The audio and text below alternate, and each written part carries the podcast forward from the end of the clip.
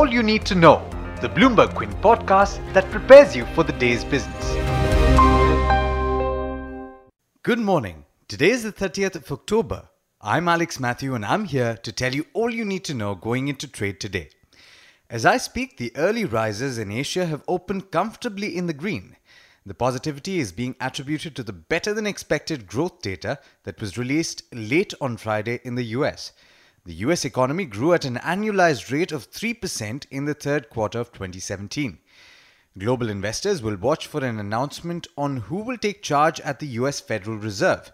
President Donald Trump sent out tweets that hinted that an announcement would be made in this regard this week.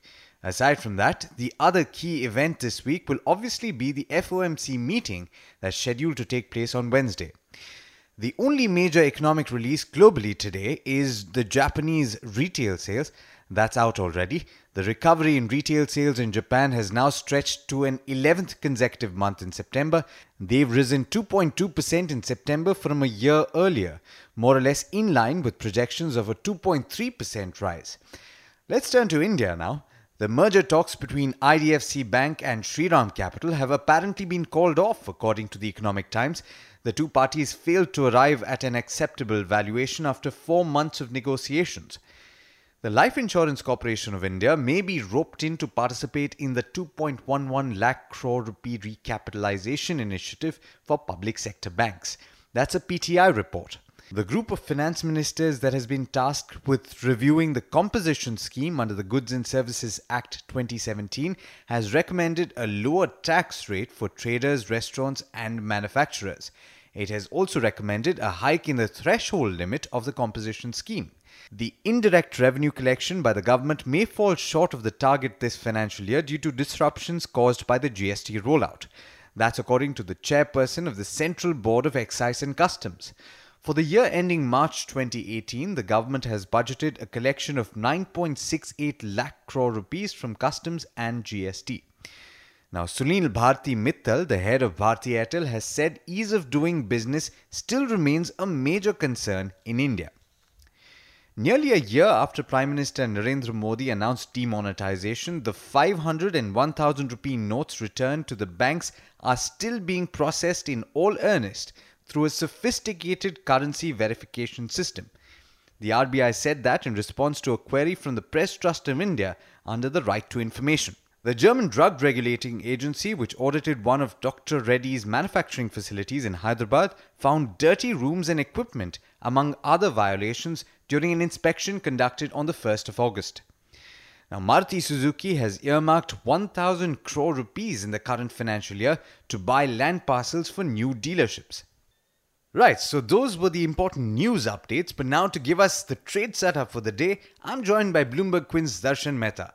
Morning, Darshan. Last week was a bit of a roller coaster ride. How's today looking? Good morning, Alex. At this point of time, the SGX Nifty is indicating a strong positive opening, so that should be good.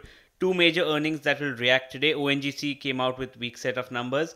While ICICI was an inline set of numbers, the asset quality was a surprise, so should probably open in the green. Now, a couple of important earnings, Bharati Infratel, HDFC, Lupin, Tata Steel and UPL are the nifty companies that will report numbers today.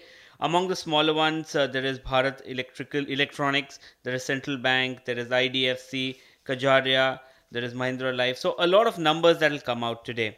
In terms of numbers that came in over the weekend as well as Friday after market close, so strong numbers by Linde India, Tata Metallics, Navin Fluorine, Sundaram Finance, HOEC and RK Forgings.